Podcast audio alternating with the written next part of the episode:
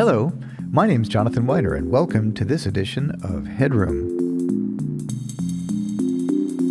Headroom is a place where I'll explore themes around audio technology, music production, and innovation. And today I'm going to be joined by Shahan Nercessian. Shahan is a senior research engineer at iZotope in Cambridge, Massachusetts. Shahan holds a doctorate in philosophy and electrical engineering and has worked on image processing and audio applications. He's also a guitarist and a keyboardist and a composer.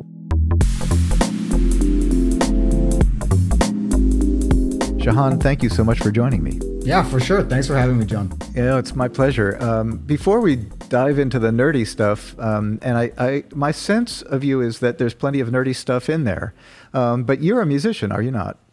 I am. Yeah, this has kind of been like a, a dream situation finally to be able to marry my love of uh, engineering stuff and uh, machine learning and DSP uh, with music. I've been playing music for as long as I can remember. Actually, I can remember it pretty well because when I really got into music, I didn't have any friends, which is kind of what got me into music, probably.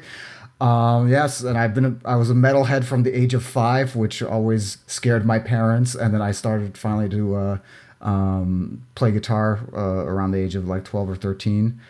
Um, I had taken some classical piano lessons before that, and then that got me into uh, jazz music and jazz based music. Uh, and I had a live hip hop band uh, during college. Uh, we kind of played all around Boston and the like, and funk bands and making beats and getting into electronic music. So it's it's it's all there. It's uh, it's my livelihood. That's awesome. So, actually, I've asked this question of some other folks too. I'm really curious. When did music and technology get hooked up for you? As a guitarist and as you know, taking classical piano lessons, it's not a given. But maybe growing up in the 21st century or the late 20th century, it, it might be a given. I don't know. When, what, what's your story? Yeah, I mean, I always had the the knack for math. I guess it was always kind of like my uh, favorite subject. Um, and then I was always doing music um, I guess on the side, and then it became just like a pretty integral part of my life. And uh, it's kind of funny that it took me a while to really be able to connect it, even though I was always aspiring to do that. Like I had gone to uh, Tufts University some 10 years ago, and my capstone project at that time was like implementing a very crude source separation algorithm. But then it took me some, you know, I, I'm not going to say how many years after that, but like, you know, some, some 10, 10, 12 years after that to actually be a part of uh, a company like iZotope and actually be working directly in musical applications.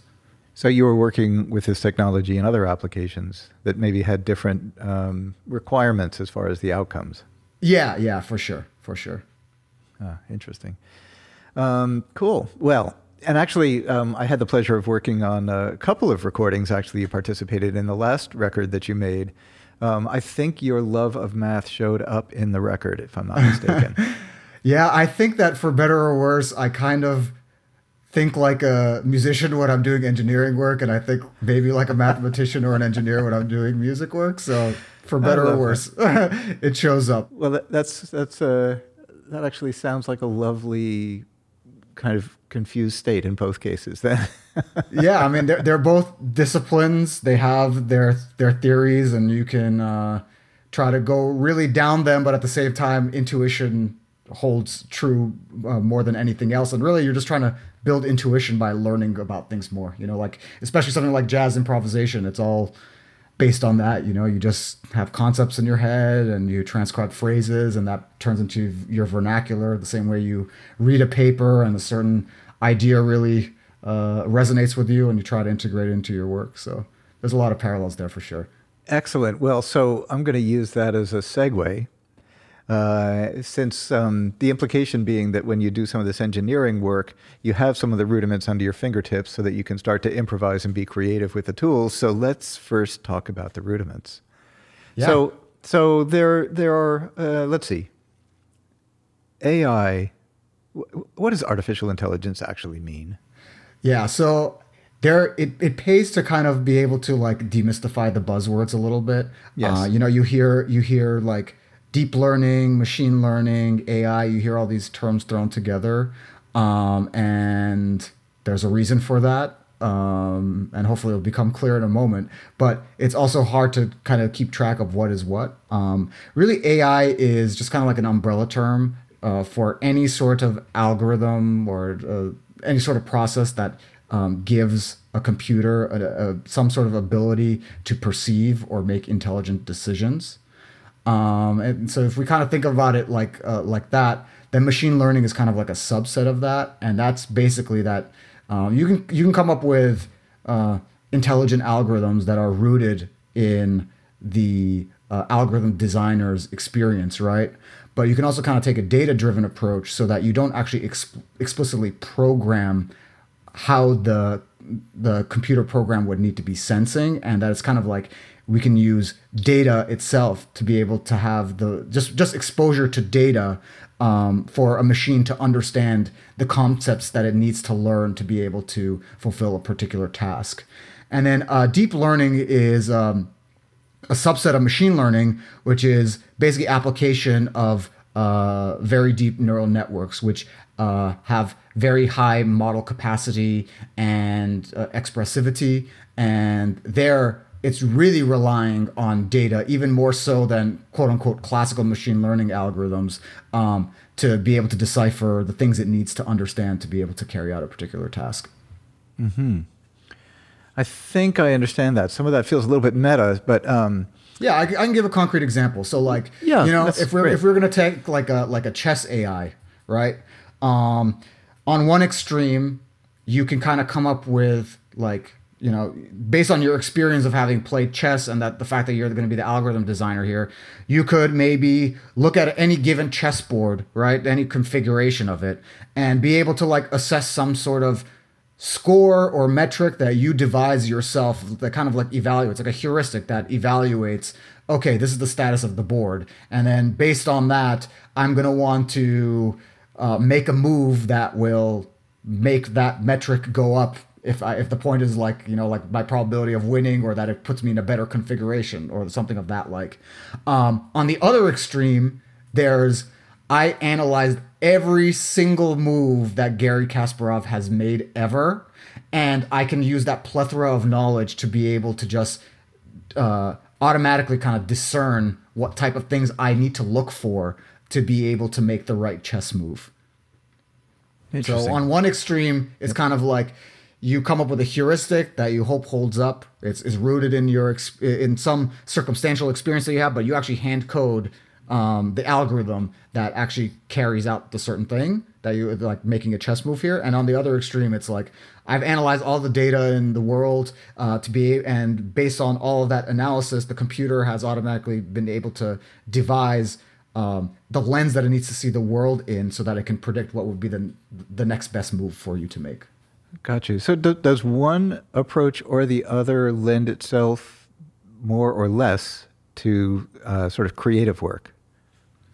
Uh, that ask me again next year. I feel the, the the answer to that is is always changing. You know, like I would say that um, you know in the AI in the in the audio editor's toolkit or the music maker's toolkit, we have um, you know we can even call some of them dumb processors, and then we have some intelligent processors that you can even if you want to stretch the word can be considered like a weak form of AI, like any sort of processor that senses something about the signal and then knows to react to that in some particular way, you can kind of consider as like, you know, it's an intelligent, we call it an intelligent processor. That, therefore, it is perceiving your signal somehow and reacting accordingly, which is mm-hmm. kind of like, you know, there, there can maybe that's, that correlates very highly with a textbook definition of what artificial intelligence is, right?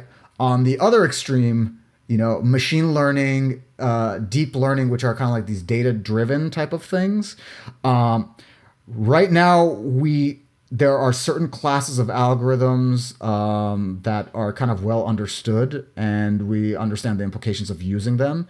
And really, we're kind of trailblazing, particularly on the audio front, of seeing how we can enable creativity to be able to facilitate workflows, to be able to do new forms of processing, to do new forms of audio synthesis that have either been uh, things that people have actually been dreaming about forever, but they just didn't know how it was possible to actually have it, or things that people didn't even, it, it wouldn't be even in their wildest dreams that these could be new creative tools that can be used. So we're kind of really at this impetus, especially I would say that compared to like uh, the the the computer vision field, we might be at least a few years ago. You definitely say we'd be like lagging a little bit behind f- from them, um, and that's due because audio has all of, all of its complexities and subtleties in it that makes it a little bit harder to model sometimes. But there are certain things that are being very well understood, and really there's a lot of push of like how we can make specifically machine learning and and deep learning uh, enable creativity, enable new forms of processing, etc. Um, before we come back to a couple more definitions, because there are a couple of other terms I think would be um, worth unpacking. Um, you know, I want to ask the question. So, first of all, do we really understand what's going on inside a neural network?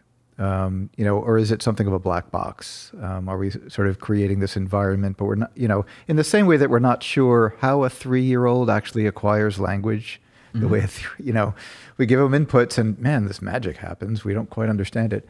Um, so I'll just put that question out there. Yeah. So I guess the answer is uh, yes and no. Um, definitely there's a piece of it that you just kind of set up this model and then you just turn the crank and you uh, shovel data into it and you hope that the the neural network learns the concept like being able to classify audio being able to classify uh, a clip as being a guitar versus a, a trumpet or drums or whatever um, or what have you.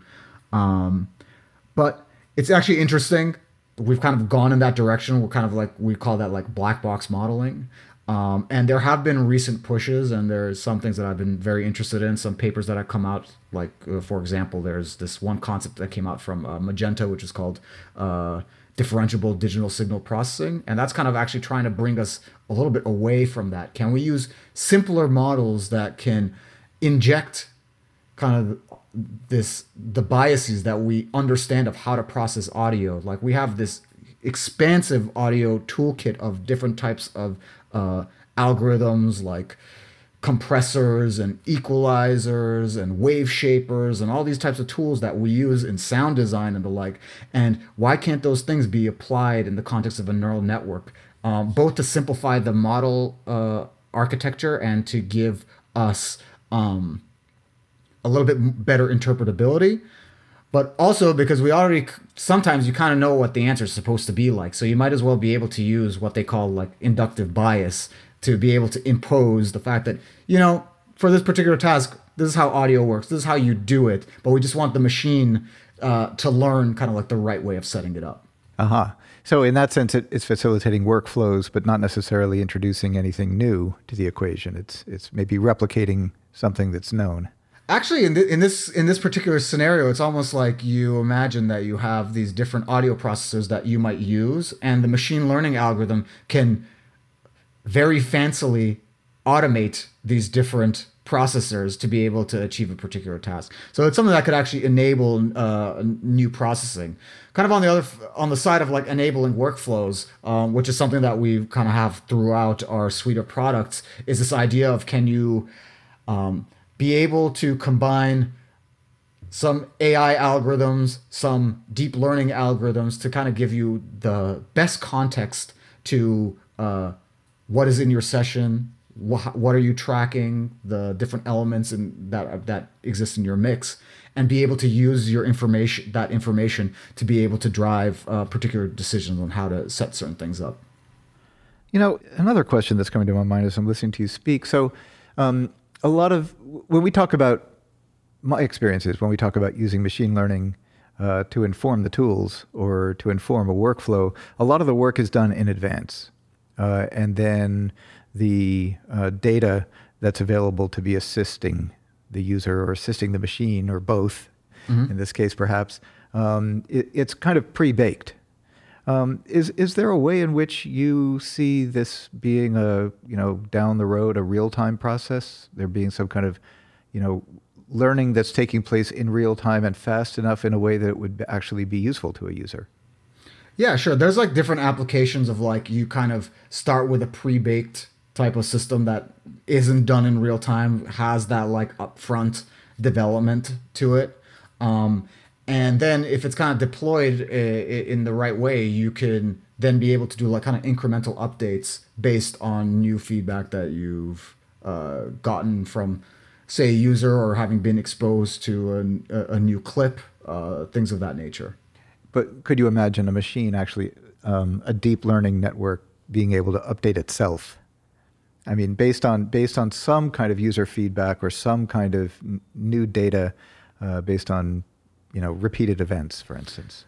Yeah, for sure, for sure. Like again, kind of like the the the the, the pre-baked thing that comes out from this neural net will be kind of like its initial understanding of the world, and it can be adapted and molded. Uh, if it, it though there might need to be the right like human in the loop depending on the task at hand. Um, but it's definitely something that's possible and very interesting. Yeah, as with a three-year-old, they will learn whatever they're presented with. So exactly, exactly. All right, so let's let's go back to a couple of other um, just phrases that I think are are interesting. Um, they're, they're my understanding, which is uh, relatively naive, but I understand that there are several different sort of models that you can use to train networks, such as supervised learning mm-hmm. versus adversarial learning. These are sort of some of the building blocks of setting up these networks. What what are some of the basic sort of um, definitions that you think people might find interesting to understand differences in the models? Yeah, uh, I could probably come up with like three dichotomies that are interesting. Um, so one is this thing of supervised versus unsupervised, and this is kind of like when you're setting up uh, your model to to be trained for a particular task. Kind of what data do you have associated with it? Um, and, and specifically, we're talking about what type of metadata or labels that we have associated with it. Uh, so let's say that you're trying to train um, like a like an image classifier to be able to discern dogs from cats from monkeys and the like. Um, it if that's kind of like the task at hand, it wouldn't be sufficient to just be able to just have images of the dogs and the cats and the monkeys. For every image, you would also have to have associated with it that particular label. That image number 27 is one of a cat, and image number 109 is that of a dog. Um, so that's called supervised learning. So it's when the, the algorithm itself requires for models to be trained successfully to fulfill the task at hand. It requires not only the data, but some sort of labeling or metadata associated with each data example. Um, and that helps drive uh, the network to understand the concept. It's it's like literally imagine that you actually have as input an image of a particular animal, and in training, what the network is going to do is uh, try to refine the lens with which it sees the world, so that it interprets that image as whatever label you want it to be. So in that case, it kind of seems natural that just having the images on their own isn't enough. Um, there is also unsupervised learning, uh, and unsupervised learning is when uh, either you don't have the luxury of uh, having labels, or when it's not really the aim of the system, what you're trying to do with it. Like um, one thing you might want to do is there's there's this one type of architecture called an autoencoder, and what it tries to do is the input to the model is say it's uh, say it's an image again or maybe it's a clip of audio. And the only thing that this autoencoder is trying to do is be able to reconstruct that exact same input and you're like why would a network want to do that? And it basically ends up being that if you set up this autoencoder in a particular way um, particularly to do something like model compression you can have this unsupervised algorithm be able to understand the underlying structure of the data so it can kind of be able to like learn a compressed representation that you can after which you can do certain things with, or just gives you that interpretability. So that's kind of like the unsupervised piece. This is like if you have a particular task where you don't have those labels, but you have the data and you want to learn something about that data. Um, so when we talk about discriminative models, really what we care about, and again, it's kind of funny that I'm kind of going to the same example of classification.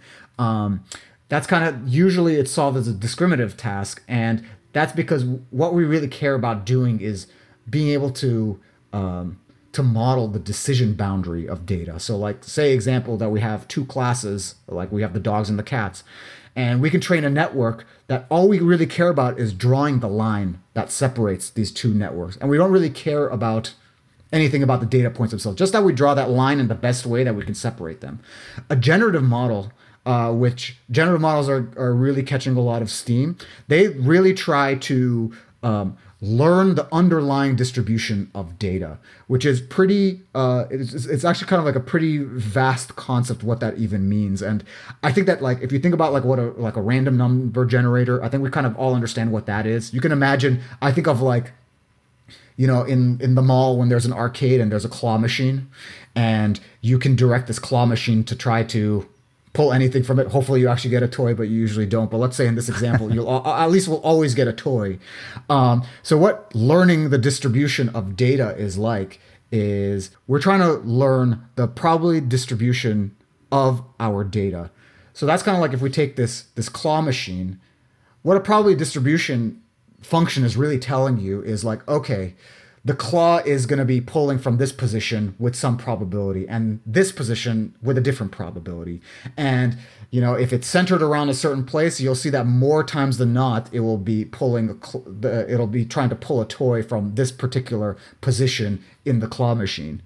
But now, what does it mean to be able to derive this probability distribution of the of the data like trying to really learn this internals of the underlying data it's trying to say, like if we take an audio example, it's trying to say what is the probability that the first sample is equal to 0.2 and the second sample is equal to 0.7 and the third sample is equal to minus 0.3 and trying to learn this extremely complex distribution because then what the main goal of a generative model is is that we can treat it like a run a, a, a random number generator almost where we say okay claw machine based on your understanding of how the data works just go go to some location based on the probability distribution that you've learned and pick me a new example. And then that claw will spit it out and it'll be a new audio example that matches kind of like the uh, characteristics of the data that it was uh, trained on. Mm-hmm. So that's a pretty uh, novel concept. Basically, one of the manifestations of that now that you see is I don't know if you've seen in like kind of computer vision where um, people are able to randomly generate images of faces that look indiscernible from reality. And those face images are completely synthetic. They represent identities that don't even exist in reality, but they look so lifelike because the model has been able to understand basically this probability distribution of how people's faces work. So it's a pretty uh, powerful kind of crazy concept that we're seeing cer- certain examples of, say, in computer vision, and there are certain applications uh, to audio that people are really kind of mm-hmm. getting into. Oh, I'd love to hear an example, but I just want to uh, utter this thought that you're reminding me of. It reminds me a little bit of the notion of samples as the DNA of what's being generated, or or convolution, uh, mm-hmm. sort of being you know taking some kind of existent complex sort of thing that's got its own integrity and mm-hmm. using that as the foundation for the, the, the, generation of something else. Is that is that a fair statement? Yeah, for sure. Like they, it's kind of interesting because like the um, the base representation for something specifically like audio is uh, it's a little bit of a moving target, and that's kind of more uh, a matter of necessity than it is maybe out of philosophy. I think everyone wants to be modeling audio like as t- as a time domain waveform. Sometimes we're stuck with more using like a spectral representation, which is which already kind of has some like built-in priors and uh, data compression that is like perceptually relevant kind of built into it. Uh, but that's an interesting uh, piece of that, yeah, for sure. You are a philosopher of. A, you have a doctoral degree in philosophy of engineering. In, right? in, electrical engineering, yes. Okay, great. That that sets gives us perfect context for all of this. Yeah. Okay. all right. Yeah. Um, all right. So, so going back to what you were saying earlier, so can can we sort of bring this down to a slightly more mundane level, I guess, and and talk about some applications? Like, you know, what does this facilitate? Earlier, mm-hmm. you were talking about generative models, um, or or even some of the other descriptions you were giving mm-hmm. about different learning models um, giving us the power to unlock certain kinds of tasks. Um, yep. Uh, you know, give give us some examples of those. I mean, I think I assume that source separation and classification are are relatively simple concepts that most most listeners at this point can digest pretty easily. Take us up a level, like you know, talk to us about some other other kinds of um, tasks that we can use this technology to help us with. Yeah, great. I'll, I'll probably start at, with uh, source separation as like a little bit of a primer of like kind of like a first step on how we can actually like really make monumental changes to audio that we didn't expect to be able to make. You know, basically source separation is the idea that you have a mixture of different signals. They can be multiple tracks in a session, or they could be multiple musicians playing in like a live performance, and to be able to decompose them into their individual constituents or be able to mix them together uh, uh, however you please. Um, and this is something that like kind of stepping back to like why all of this is happening like why is machine learning proving to be important? It speaks to the fact that if we had to be able to hand design algorithms to do this we wouldn't get very far. We could try a little bit. We can do certain things. It might work in some contexts we have to make uh, underlying assumptions that aren't always going to hold true. And it's I don't know if it's demoralizing or not, but the fact that you can just have a data driven approach that is like, as long as you are giving the model enough experience and exposure to the world around it so that it understands these concepts, it can outperform you know, you trying to figure out every single edge case of, you know, if they're using a Rickenbacker and if they're doing this and if they're doing that, you know? So that's kind of already like an interesting piece of like why why is this push happening, right? Um and then kind of more speaking to you know, forward thinking things like we're already seeing some of this manifested in like in our voice assistants. Uh, text to speech is something that has been growing a, a lot and we're we're we're feeling the benefits of that without knowing you know like um, we can be able to have uh, machine learning models that can model several speakers and speak text or basically utter text in the voice of any of them or be able to convert one person's voice into another one or to be able to uh, you know do this type of thing but then maybe be able to learn some more expressive parameters so if you wanted to change some aspect of the underlying performance, which is it's pretty crazy. What we think about in audio is that you have the performance and then you add effects to it to to be able to create a, a new variation of that performance. So you, you distort it or you add chorus to it or you EQ it. But we're not actually trying to change the underlying performance. And it's kind of crazy that if you throw enough data and speech in terms of the audio realm speech is uh, extensively studied problem. Um, it's just very important and it just the, the, the human voice is such as like an integral part of our being that there's a lot of research that's going into this. So the fact that you can model different speakers and you can be able to convert their voices and that you can be able to maybe uh, simulate vocal fry or to be able to make them have a more breathy sound or, or all these different types of things. It's it's pretty wild just thinking about it at like a very high level of what the implications are gonna be for how you can process audio and how that can actually really enable new plugins that are I mean you were talking about creative, just things that you'd never existed, you had those creative tools. So that's like what's really exciting about it. The problem with it is that there that is a, it's a very hard task, and up till now, you know, like us audio people like we're sticklers. If we hear a single artifact, we say this is rubbish. It's immediately uninstalled. You know, we already go on the Gearslutz forum. It's all written down there, right? So to like the the the potential is there at this point. There's some very like chilling applications that are already kind of like coming out that you're like, wow, I didn't think that this is actually like this mature that it could happen. But you mm-hmm. could still see that like you, you you can definitely poke holes in it and see okay it sounds this way. There's still a distinction you know? So it'll be interesting to see how they will close that gap in time but it's just a very interesting time to be uh, an audio machine learning researcher. Yeah so you use the, the word chilling and you know in the last uh, couple of minutes you were talking the uh, the phrase deepfake um, came to mind. Um, yep. it's it's you know i'm going to make an analogy that i'm not sure it's a perfect one but um, it reminds me just a little bit of, um, or the, the thought in my head reminds me of what happened when MIDI came out. That mm-hmm. um, MIDI, um, in some ways, allowed you to, to connect a performative event to a sound source and and enable you to do things. Um, for instance, a, a, single person could sound like an orchestra, band in mm-hmm. a box, basically. Um, and so, you know, the on one hand, one sort of grail there was to do just that. You know, let's make an orchestra with using sampling and other, you know, or or possibly you know some highly sophisticated synthesis. Let's do the best that we can to recreate the sound of an orchestra. The other was to do so, something completely different um, and create something completely new. And um, you know, the creative uh, potential here is really fascinating and amazing. Like what you were saying, you know, to be able. I remember I used to be able to drive my uh, pitch to MIDI converter with a trumpet mm-hmm. and play an elephant sample with pitch bend. And you know, I had my sort of trumpet articulation. I could mix the sounds together, and this was like something new under the sun. I mean, I'm not saying it was good, but it was new anyway.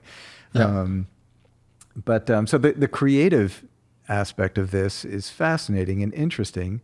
Um, but the, the deep fake, I mean, is it, is, does it worry you? Is it disturbing? Should we be worried about? Yeah. Well, it's interesting know, that you said that thing about MIDI um, because I just talked about that thing about fidelity and say how we were sticklers, and it's like, you know, it's really awesome to watch. You know, certain things are like, yeah, MIDI came out. Look at this. Look at this trumpet sound. And it's like yeah. you listen to it now, it's like it's just comical. But at that time, like uh, you know, maybe it was comical then too. I'm not quite sure because I wasn't there for it. But that that potential was. was I was, that? I was, and I'll tell you, it was comical. But um, but people maybe at least saw the potential that at some point in time this could turn into something that does this. And the first thing that I want to say before like the deepfake thing is I want to because the MIDI one is such a great example because there's this like there's the intimidation factor of like I spend all my time running scales on this thing and now these people want to do this thing and now that turned into like you know having samplers and you know sampling is in music and all this thing came out and I I like to first argue what what is rooted in intimidation and what is rooted in actual actually being like offended with the concept. Like me these types of new technologies they don't intimidate me. They actually inspire me. It's kind of like all right I never thought about that before. Now it's a given that I can think about that and what's next I don't know if that's exactly uh, if that's actually the answer to your deep fake thing of like, well, it already happened, so get used to it. As a scientist, my job is first and foremost to understand like what is possible and maybe figure out the the dissemination details after the fact. I don't know if it's like the, the healthiest stance, but it's it, it's it's the one that I, I Wait, take on. was that was that from your course on ethics? I'm, I'm not sure yeah. this one, but yeah, all right, go on.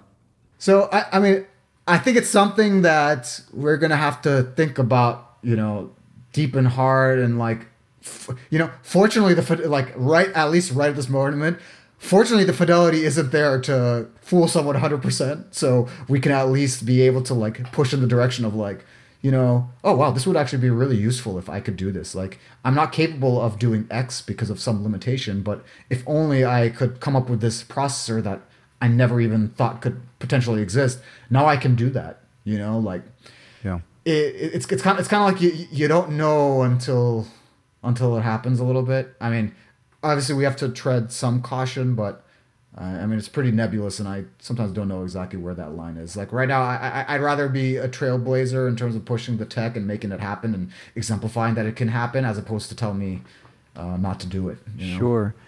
Uh, you're reminding me of another example of technology that um, uh, auto tune. Yeah, for sure. Um, or tuning technology, which you know to the the trained ear, um, you can almost always detect. Uh, there's yep. some some change, and yet that actually not only did that not inhibit the adoption of the technology, but in some cases it actually led to a creation of new genres. Yeah, I mean, you know, the share like the auto tune is now an instrument. And I, I can imagine that the lack of fidelity of the result, the totally believable deepfake, may, may in some cases not be an issue at all, but the artifact may actually lead to creative work. Yeah, um, for sure. I mean, there's like there's that whole cultural implications of like where those kind of things take, and like if we kind of go back even a step away from auto tune, it was like, you know, the first time they someone heard a drum sample or heard the 808 circuit, and they're like, that don't sound like my snare drum. Some people said we don't care. you know, we're gonna ride with this and like Yeah. see see where it went. You know. Yeah. so is there is there a way in which, as a guitarist, let's say, totally fanciful, maybe not a great example, but that there the technology had gotten to the point where you you're you're a virtuoso on your guitar, so mm-hmm. you articulate a melody with just the nuance that you want, and what comes out is a completely credible example of Beyonce singing what you just played, without any detectable sort of lack of you know any detectable artifact. Totally believable even to the you know a, the trained ear would you want that uh, I am I am operating under the assumption that we can. you know, in, in 2020, I think that we still have a little work to do, but I think that people are invested in trying to figure this thing out. You know, uh, so I think it'll just be that amazing thing. Like we didn't realize that you could replace the whole analog studio with just a laptop and go on the road and do all these different things. You know, and uh, Yeah. that happened. It took time. There were probably skeptics then. You know. All we're, right. we- we're always gonna have to one up ourselves, you know, and like the things to be skeptical about, and so this is gonna be what we're skeptical about now. so where where does the idea of virtuosity and nuance live in these tools i mean you know this is I- another I- great point that I'm gonna actually interject with another thing of like you know how I I'm a I'm a trained jazz musician. I love it. I love everything that it comes with. I love everything that I had to go through to be able to you know uh, express myself in that way. And then like with all the music theory and all the scales and all the phrases and all that stuff like that it turns out that in for for most people's ears including myself sound design is probably more important than all that stuff. Being able to be uh, understand how to compose and um, layer and arrange from that mindset of a producer and make thinking about that whole tonal quality of things as opposed to just the notes and just the rhythms and just you know the core melody the kind of like you know the lead sheet that you used to have like in a in, in like a real book that are just like the chords and the, the and the melody sh- should be the whole song and everything kind of comes from that we've already moved way far away from them. Those are like uh, those are great skills to have, and I think that they will always make any production better. But they're kind of like the secondary skills. They're almost like the obsolete like old people skills. And there's like a new wave of tools that now you need to you need to know this stuff, or you you're not actually doing it. And so I'm in, I'm intrigued to see you know there's always been thing of like analog versus digital, ba ba ba. But there's at some point in time there's going to be like, you know, do you have an understanding of the intelligent tools enough to be able to create this new sound, or are you still stuck in doing it that old way? You know, that's just like how it's always going to be. You know, so I don't know. I don't know what that new sound is going to be. But it might be one that leverages directly being able to understand how to use the new intelligent tools. So is the idea of sophistication and virtuosity different in each one of these cases, or is it just applied in different areas? I mean, as I'm listening to you talk, I'm thinking about you know you playing the guitar.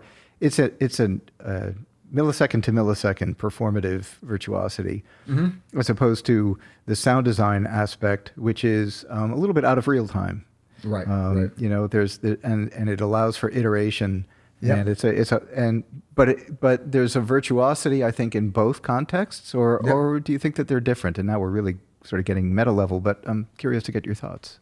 Yeah, uh, I mean, I'm gonna have the bias that like live music will live forever and stuff like that. But you know, there's already that that that thing of like they're they're really just two different types of they're different muscles that you're flexing, right? That's the I mean, as you said, that's really what it's all about. If you can flex both muscles and they can hold a lot of weight, that's the that's always gonna be the best, right? Um, it's interesting though, you know, just based on how, the way people are consuming music, and like, unfortunately now there aren't too many live shows. I mean, there are live streams and the like here, but No, actually those right li- those live streams actually allow for a little bit of a non-real timeness to go on to, and actually live shows are now always enhanced with non-real timeness as well. So that's that's the interesting uh, crux in that one, you know. Yeah. All of that is really, really interesting and fascinating. And it's interesting to consider whether we are witnessing a, a real sea change in terms of how we interact with music making, um, right. or or whether we're sort of mapping activities from one mode to another. I guess that's part of part of where um, the, the question that I'm asking, without really necessarily being able to have a complete answer. Yeah, it's kind of like where is the, the active thinking gonna be concentrated? Like, uh, I think I had mentioned this to Mitch Gallagher, not when I he, he asked me kind of similar questions, but uh, in a in a Sweetwater video one time. But if not, I'm just gonna say it here, and that's kind of like, you know, back in the day, you had to remember. I mean, I had to learn my times tables. I hope everyone still needs to know their times tables at, at, at the very least. But like people had to do, had to they had to memorize their trigonometric identities and all these types of things. No one, no one cares about that. You don't need to know that. You, everything is just that that type of information is just uh, like a Google search away. Just just check check it on Wikipedia, and you're immediately uh, empowered with that knowledge. So why do you need to focus your your limited uh, like brain uh, number of brain cells to focus on those things when it's it's already there. It's, it, you'll be able to recall it without actually needing to know it yourself. So understanding that now it's kind of like okay, what are different avenues that we can forge ahead in given that that that is like that. You know, like I know that people are some people might be skeptical of some of our assistive technology we always kind of talk about it as a starting point uh, kind of like these 80-20 rules to get you to a good place and again, there's kind of like, is it skepticism rooted in that they can't believe it's going to be good? Is it rooted in intimidation and all that stuff like that? Like, why wouldn't you want to be put in a situation where it's like those trig identities that they're just mm-hmm. a Wikipedia page away if you need to get to it. You could pro- you can derive anything. You, you can do anything in your in your life. You, you can you can take your time to do anything you want. But if you don't want to deal with that stuff, don't do that. And then just think about, given that that information exists and is ubiquitous, then figure out what else you actually want to focus on, you know? And that's that's actually like, you know, as a jazz musician, I'm intrigued by I'm, I'm, i probably only listen to electronic music. I don't listen to jazz music anymore. Like, or there's certain types that I do. It's basically the jazz musicians that want to get electronic music into their sound because they understand that, like, all right, some of these things are implied. You know, we have to learn all these things about chord voicings and do all, all this stuff like that. And now there are there are software packages that are like easy chord and like not even just like the root position chords, but actually like the spicy chords there in there too. Okay, so what next? If that was all you had to offer, like uh, that's like the end of the road for you, and that that that stinks. So you're either gonna succumb to it or you're gonna do something about it. Gotcha. All right. So before we wrap up, one thought that I do want to sort of see, uh, get your comments about is if somebody wanted to learn more, if somebody wanted to start experimenting with, whether, I guess from the programming perspective, mm-hmm. uh, um, start experimenting with machine learning and uh, audio tools, where would they get started? Where would, what would you suggest? You know, where, what was your? I mean, would it be your journey, or is it something else that exists now? Yeah, my, my journey was interesting because it's also uh, pretty piecemealed, and I was being brought up at a very uh, specific time. That specific time being like pre the real rise of some of this this deep learning stuff. Um, and so I don't know if my journey is the right one, but definitely there are so many resources online. Just starting with like the Coursera course on machine learning already starts to get you there. And frankly, there are so many GitHub repos, so much open source code that you can already get going by basically just doing template matching, being like, okay, a little bit of this, a little bit of that, put it together, see what happens, and you know you, you can you can already do the applications without even understanding exactly what you're doing which for better or worse you can you, honestly it's one field that you can do that in. And that's like a little bit unfortunate because that's why things get a little bit uh, uh, confounded and confused all the time. What is this? What is that? And you'll you you, you, you can see you, you know when you're talking to a person that doesn't fully understand the application, the the underlying thing, and is just in the application space. Um, but it's really awesome that you can learn the applied stuff and the theoretical stuff um, almost as parallel tracks, but also there there's such great synergy in being able to kind of learn it at once. That that's basically all all the open source stuff. It's it, it, just fantastic. Great. All right, last question. Yep. Um, so, is there something, and doesn't necessarily have to be anything involved with product or something that you can't talk about right now. But is there one problem that you're really sort of fascinated um, to work on yourself or that people are trying to solve fa- that you're fascinated about? Yeah, right so now. I, I'm very intrigued by uh, like singing voice conversion work and some of the advances that are happening in voice conversion. Um, and it's it, it, it just very interesting to me, especially because the voice is something so near and dear, and it's also like you know one thing that happened is that like now all these bedroom musicians got empowered, right? And they got empowered because you know these different plugins came out these different sound libraries came out. So they have been able to morph the way that they sound. They used to just sound like a a crappy casio keyboard really is what they sounded like before. And they've been empowered by all of these advancements that happened that actually enable them. It's a little bit isolationist but we're also living in isolationist time that like really you can do something amazing in your bedroom. You can have that conversation with yourself and and become like a new you going through that.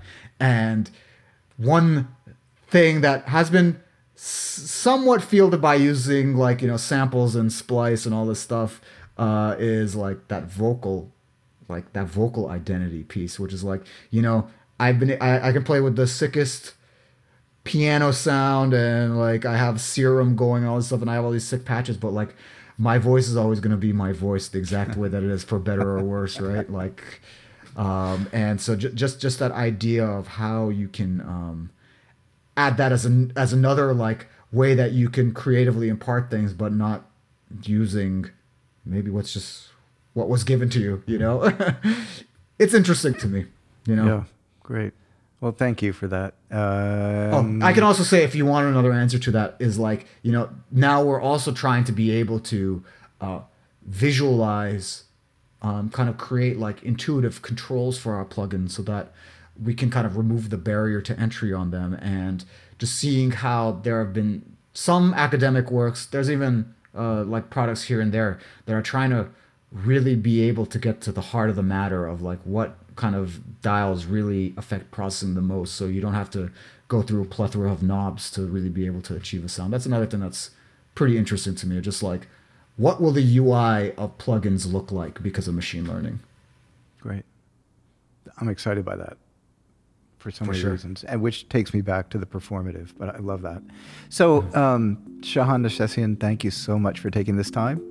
Um, as always, when I when I talk to you, I learn a great deal, and um, I I really enjoy working next to you and and watching at, from some distance, but watching what happens and and and um, watching the future emerge. So, yeah for sure thank Well, you for fe- taking the yeah. time. for sure the feeling's mutual john thank you so much for having me